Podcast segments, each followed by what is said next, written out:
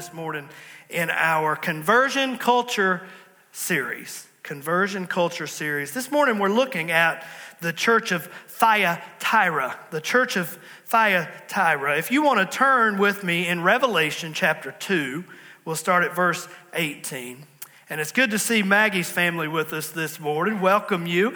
And uh, it's getting close to those Hallmark movie time, right? So there you go. Yeah, I'll, I'll try not to preach against those this morning. I got in a little trouble one time, didn't I? So I'll make up for it. Those are okay. well, they're not okay, but they're okay for you. they're my buddies. Revelation chapter 2, we're going to start at verse 18 this morning talking about conversion culture. And um, it came up uh, again at our Thursday 9 a.m. service. If you haven't been to that yet, I want to invite you to come if you're able to come. Thursdays at 9 a.m. with Pastor and Sister Allison. Um, but we have a wonderful time. It's uh, from 9 a.m. to about 10 a.m. Please come and be with us. But Joyce brought up uh, this past week a really interesting comment that um, I thought, again, it fits well in the, in the sermon. Last week I used Virginia. This week I'll use Joyce. I may have to start uh, sharing my sermons with the, the group. I don't know. But uh, Joyce said, You know, sometimes it's what we don't say, what we don't preach, what we don't teach can speak volumes about what we actually do believe and what we actually do stand for. And I thought, wow, that is an interesting thought. And when I thought about our series, Conversion Culture, it made me think God help us as a church, whatever we preach, whatever we teach, let us make certain that we're preaching and teaching the full counsel of God, the fullness of the scriptures. From the Genesis to the Revelation, may we preach the word of God. Amen. And she referenced in that conversation that one very notable preacher, I won't mention a name, but one notable preacher had made a comment nationally well, God has only called me to preach a certain message or a certain portion of the scriptures. I'll leave those other topics to someone else. But I don't feel that that should be the case this morning. I feel that if God has called us to preach, to teach, to witness, to share the gospel, it should be the full counsel of God. It should be the entirety of the Word of God. And so if I just strategically not preach portions of the scripture, in essence, I'm taking a stand against those portions of scripture. And it made me think as a, as a pastor, as a minister, after that conversation on Thursday, God help me to be diligent to preach your word, the fullness of your word. I can't pick and choose based on preferences of what points I want to make on a certain Sunday. I can't overemphasize my favorite passages. It could be easy for me to just stay in certain topics all the time, but God help me to be balanced in what we preach. And I can't ignore passages that don't, I don't care much for. Now, there are passages that can dig around our roots and make us a little uncomfortable and convict us and challenge us, but we should not ignore those passages. Amen? So, God, help us to, to be a church that preaches and teaches and stands upon the full word of God, not leaving anything out and taking it, I might add, in the proper context. I can't just pull out a scripture here and a scripture there, but take the scripture in the full context. What is it saying within the passage? What is it saying within the chapter? What is the chapter saying within the book? Take it in the context of how it was written. And the Bible complements itself. It fulfills itself. It builds on itself when we take it in the proper context. So I thought that fit very well as we're going through this sermon series. And I thought about this question as we start to look at the church of Thyatira. Why would we even desire to modify God's word? Why would we even want to change God's word? God's word is powerful. God's word will show us how to live. God's word will show us how to get to heaven. God's word is what we need. So let us not adapt it to the culture in which we live. I think we said it last week. We are not called to conform, but we are called to transform. God, help us to do that. Let's look this morning at the church of Thyatira. Look with me, if you don't mind, to Revelation chapter 2, beginning at verse 18. Revelation 2 18. And to the angel of the church in Thyatira, write, These things says the, the Son of God, who has eyes like a flame of fire, and his feet like fine brass. It is so interesting to me when we look at the salutations, the greetings of all seven letters. They all begin with a greeting that is specific to that church, but it gives a specific description of Christ. And in every case, if you take time and dig around to the description given of Christ, it is the description that provides the remedy for the problem or challenges of the church. Isn't that amazing? And so when I looked right here and started studying this out, first he calls himself, Jesus calls himself the Son of God. This is the only place in Revelation where Christ is called the Son of God. Christ is called many, many, many different descriptions and adjectives in Revelation. Here's the only place where he's called the Son of God. But in this city of Thyatira, their patron god of the culture was Apollo, who was, get this, the son of the god, little g, Greek mythology, Roman mythology, Zeus. So he's saying here, hey, you live in Thyatira. The people around you worship who they call the Son of God, Apollo, but the real Son of God is writing to you right here. You need to pay attention. You're living in a culture that believes in a little g, but the big G is writing to you, the real Son of the living God. I want to tell us this morning we still serve the Son of God. Amen? And, and regardless of the culture around us, of who they put up as their pagan gods or their patron gods or the cultural gods or icons, I still believe in the Son of God. I still believe Jesus is the only Son of God. I still believe Jesus is the only way to God. Amen. In this pluralistic society where people will propose that there are multiple ways to get to God, I still believe there is only one way to God through the Son of God, Jesus Christ. We cannot compromise that message. Then he said, He has eyes like a flame of fire.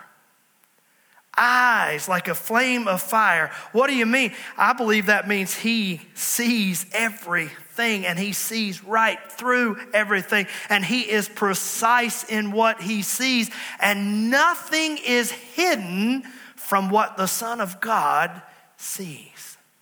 He sees the realness of you and I. I see you this morning, you see me. That should be kind of a little children's song. I see you, you see. Well, never mind. But God really sees us. You see me with my sports coat on, but God sees with those eyes of flaming fire. Christ sees the heart.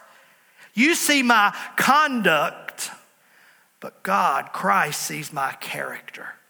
Wow, eyes like flames of fire. Then I liked this one feet like brass.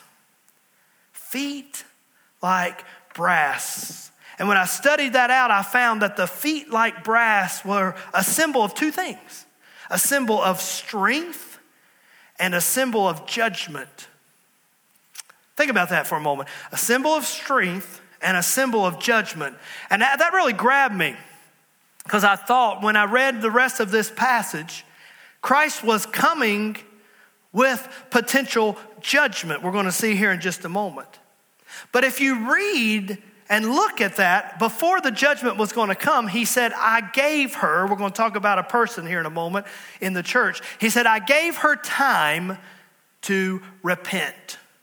And I believe these feet like brass are saying to us listen, first, a symbol of strength. If you want to do right, if I want to live right, if I want to live godly, those feet of brass are there to give me strength to live Christ like. And God will give us strength. He'll give us grace. He'll give us mercy. But if he has to get to the point of judgment, those feet like brass will bring judgment. I want to avoid the judgment. How about you? I don't want to be judged by God. I don't want to be condemned by God. I don't want the wrath of God poured out on me. I want the strength that comes from the feet of brass to strengthen me and to help me to live for Him. But we see here very clearly this morning that if, if we stay in rebellion, as someone in this chapter does, in this, in this letter she does, then judgment comes. I don't want God's judgment, but I desperately need His mercy and His grace. Can I get a witness this morning? Let's keep going. Verse number 19. We're going to look at my labor. We're going to see their labor. We're going to look and think about it as individuals, as my labor, how I'm living how I'm working for, for God, my labor. Look at verse 19, please. I'm sorry, my eyes went the wrong way. Here it is. I know your works, your love, your service, your faith, and your patience. And as for your works, the last are more than the first. That's a great scripture. Yes, we could close our Bible right now and say, hey, let's find the first church of Thyatira and let's go. That's a good church. They have works, they have faith, they have patience, and they're better than they were at the first. Now, now wouldn't that be an awesome thing for us to say as a local congregation? As we, we're about to celebrate, I believe, someone could correct me, but I think next year we'll celebrate our 80th anniversary. I believe that's right. Some of you do the math. Don't take your shoes off to count with your toes, but somebody do the math. but I think next year will be our 80th. Wouldn't that be wonderful? If Christ would look at the Nortonsville Church of God and say, Your works now are greater than they were then. And if the Lord tarries his coming and, and we celebrated our 100th year, wouldn't it be wonderful if Christ looked at the church and said, Your works now are greater than they were when you celebrated your 80th? What if Christ looked at us as individuals and said, okay, whatever age we are now, our works are greater now than they were before? I believe that our labor for the Lord can become more fruitful and more sweet, and, and we can do more for God even as we progress in age. Amen? And he said, I know your works, your love, your service, your faith, your patience. They had all of those things going on. And if you notice in my PowerPoint slide, I, I broke it down away from just the church's labor, but to my labor. Because I really feel as we look through this passage this morning, yes, he's writing to a congregation, but a lot of these things, all of these things, start with us as individuals. And so I ask us this morning, think about where, where's our love? Kind of like we preached a few weeks ago with, with Ephesus. Have we lost our first love? Where is our faith? Is our faith stronger and bolder now than it ever has been? Where is our patience? Now, nobody wants to preach about patience, so I'll just move on with that one, right? I'm impatient but we need patience sometimes. Where is our patience? Are we patiently following God and allowing Him to direct the, the course of our lives? Or are we trying to make it happen our, ourselves? Your works are greater than the first. There's a lot of good things right there, but look at verse 20. There's a nevertheless. Don't you hate that? Somebody, somebody come to you. You know, I've been in leadership for a long time in the schools or in the churches or both, and, and you can tell when it's coming. Somebody will come to you and they'll just start saying all these wonderful things, and you're sitting there, wait for it, wait for it, wait for it, and then there's a, a but. or a nevertheless, right? And like, oh, I knew it was coming. There's a complaint. Here it comes. Here it comes. Here it comes. Well, right here, here's a nevertheless. I have, look at verse 20. Nevertheless, I have a few things against you. Because you allow that woman Jezebel, who calls herself a prophetess, to teach and seduce my servants to commit sexual immorality and to eat things sacrificed to idols. They had everything. David Jeremiah said it this way they had everything in their church but holiness. And it does matter how we live. Yes, it does. It does matter to live holy and godly. And yes, we need to ask forgiveness from time to time. And yes, we need His grace and mercy. And no, none of us can be perfect, but through Christ, He can help us. And it does matter how we live our lives and he looked at this church and he said, You're doing all these good works more than ever before. You've got love, you've got patience, you've got it going on. You're doing lots and lots of things, but you're tolerating within your church body this lady Jezebel who is seducing people to sin. Wow. They had everything but holiness. We don't like to be told what to do or what not to do, but the scripture tells us how to live Christ like, doesn't it? And it is important in these days to live like Christ. Holiness in our walk with God is important. It starts with that relationship with God.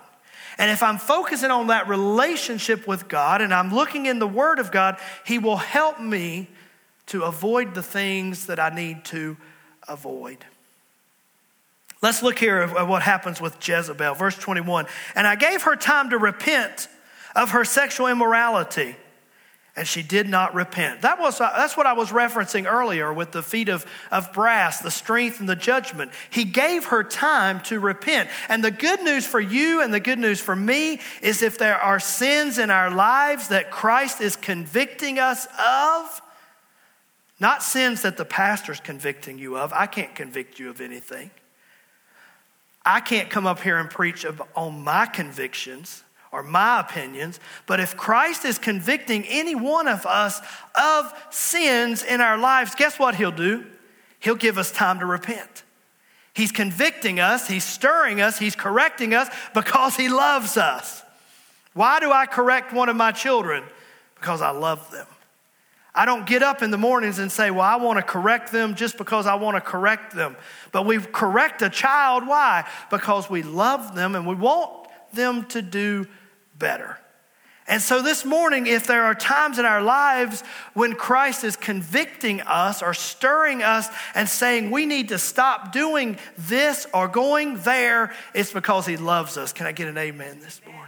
He convicts us because he loves us. He said, I gave her time to repent of her sexual immorality, and she did not repent. This Jezebel is a really interesting, I call it in my notes here, the Jezebel factor. He called this lady Jezebel, but I believe there is a broader picture here. First, there was a Jezebel in the Old Testament. And I don't know for sure that this lady in Thyatira was actually named Jezebel as much as maybe he was trying to imply she's very much like the Jezebel of the Old Testament. It could have been both. But, but when you look at the Jezebel of the Old Testament, she was manipulative. Ahab, King Ahab, married her, and she came in if you remember, and she brought with her the idols, for example, Baal.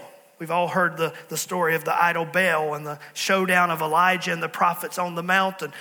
Well, what she did, what Jezebel did, was she came in to King Ahab, who was worshiping God, and, and hopefully the Israelites worshiping God, Jehovah God. But uh, Jezebel came in and she brought with her her gods, including Baal. And instead of coming in and just wreaking total havoc and saying, I'm against Jehovah, I'm against Jehovah, we're going to worship Baal and all my idols, she was more subtle about it. And what she did, she came in and in the places of worship and in the places, the high places, they called them in the Old Testament, she put altars to Baal beside of the altars to Jehovah. And so she didn't come in just abrasively because she wouldn't have been accepted. Now, can I just preach right here this morning to the church, our church, and any church?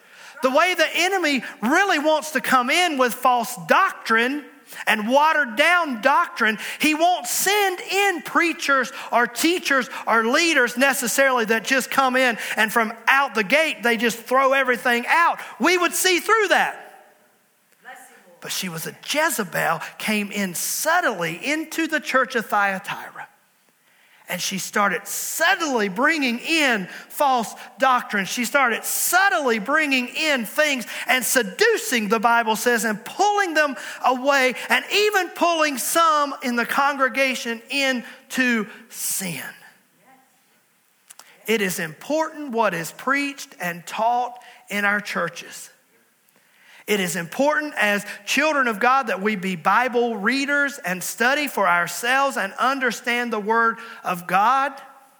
And everything I preach to you, you should take it critically and make sure it matches up with the Scripture. Just because I might come in here and tell a good joke or two, and right, Josie, good joke, and, and and shake hands and smile, and you say, Oh, he's got a great personality and a great sense of humor. All that could be good. It might be true, it might not be true. But am I preaching the word of God?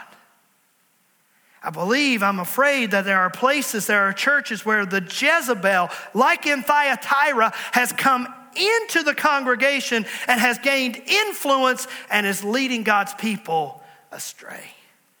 God, help us to guard against what I call the Jezebel factor. She was compromising and she was concocting. And she was leading and seducing people and bringing them astray. But God loves his church. Christ loves his church. And he loves his church too much to allow that nonsense to continue. And so he brings judgment upon her. Look at verse 21, and we'll keep going from there. And I gave her time to repent of her sexual immorality, and she did not repent. Verse 22 Indeed, here's the judgment I will cast her into a sick bed, and those who commit adultery with her into great tribulation, unless they repent of their deeds. Let me be very careful here this morning, but does God still send judgment? Yes, He does. And I know there's been a lot of notable preachers and a lot of notable people in the land who have taken great flack through the years when they have said this was God's judgment or that was God's judgment. But God still brings judgment. Now, let me be clear every hurricane is not necessarily God's judgment. Because there's a natural flow in the world and we just live under the curse of sin. I guess if you get real theological about it, it, you could take it all the way back and say, well, all of those bad things are happening because of sin, right? But does God send calamity upon places sometimes or allow it to happen because of his judgment? I believe he does. He destroyed Sodom and Gomorrah because of sexual perversion. God still brings judgment. That's not a popular thing to talk about in the, in the church. It kind of goes back to what we were talking about at the beginning of this sermon, wasn't that some things we just don't want to preach anymore. We just don't want to bring up, but God does bring judgment. So let me take it away from just the, the worldwide scene and the church scene and just take it because if you notice my slides, I put my labor, my lifestyle. I wanted us to try to hone in uh, as individuals on this a little bit this morning, too. There are things, actions and reactions, rebellion, that could bring judgment from God upon us in our individual lives. Let us be very careful. Let's be very sober minded. Let's try to live a holy life. Let's try to please God. The good news is God is just not up there looking at trying to zap you or I. He's not just looking, wanting to judge us or punish us or get us. He's very long suffering. He wants us to repent. But there can come a point in our lives when we can rebel too long and correction will come or judgment will come. So, so let's be very careful. Let's be very mindful of, of pleasing the Lord if He's dealing with us about things. Here's some things that were happening in this judgment. Look at verse 23. I will kill her children with death. Now, this could have very well been her biological children, but it could also have been her quote unquote spiritual children of disciples that she was making. It could have been both. But regardless, there were people in her influence that he said, I'm going to kill them. And all the churches shall know that I am he who searches the minds and hearts. This is why God would bring judgment if He ever does, because He wants us to know He and He alone is the Son of God.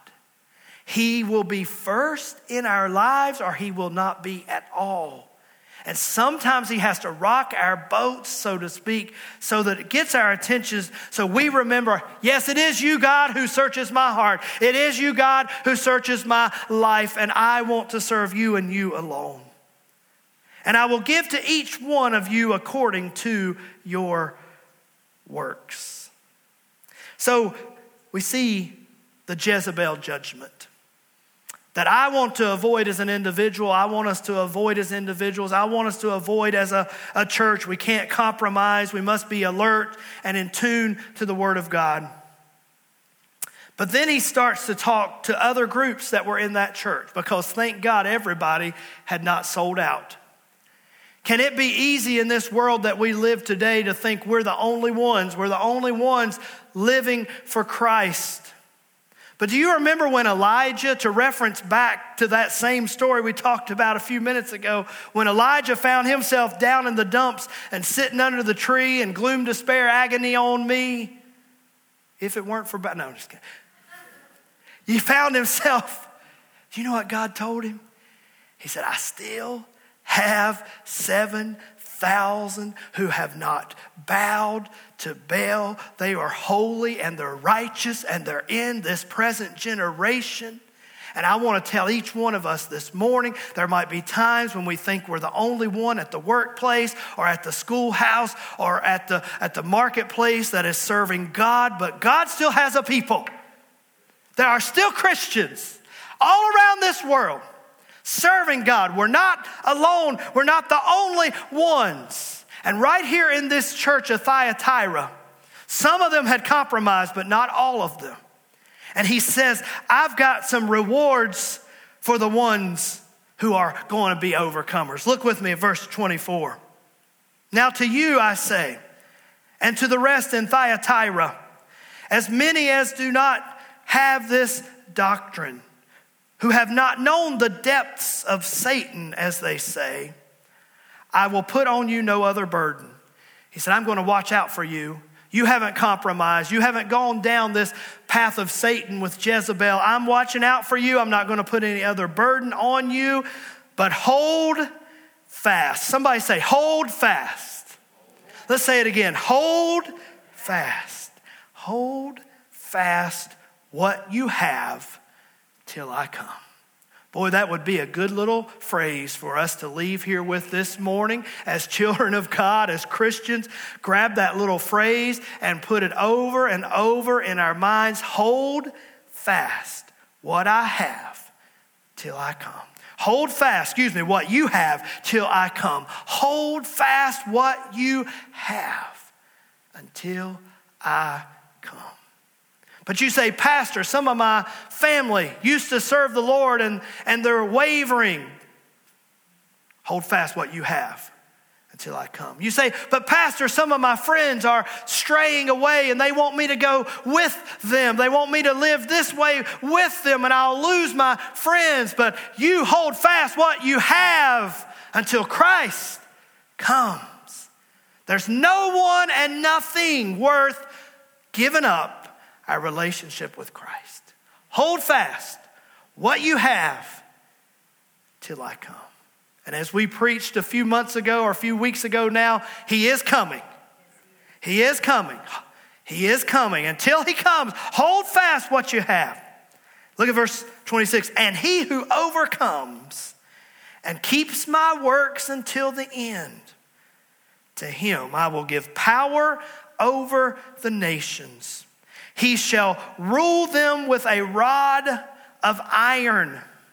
They shall be dashed to pieces like the potter's vessel, as I also have received from my Father. He is talking about there the millennial reign of Christ when we as believers shall rule and reign with Christ for a thousand years.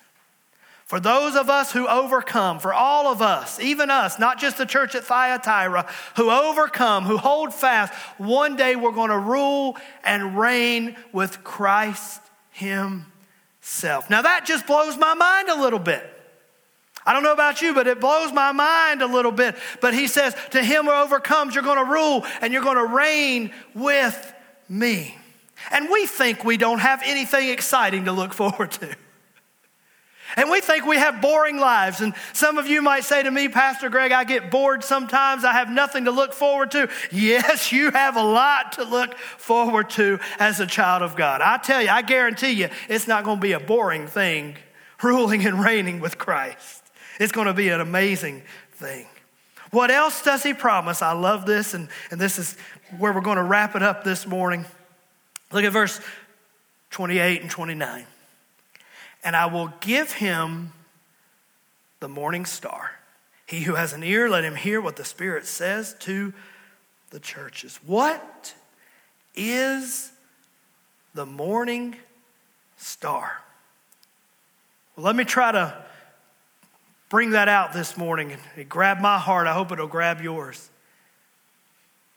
How many knows that Jesus Christ is coming that second time? As I just said, to rule in the second coming. I'm talking about the second coming of Christ to rule and reign upon this earth. And the Son, Jesus Christ, is going to appear.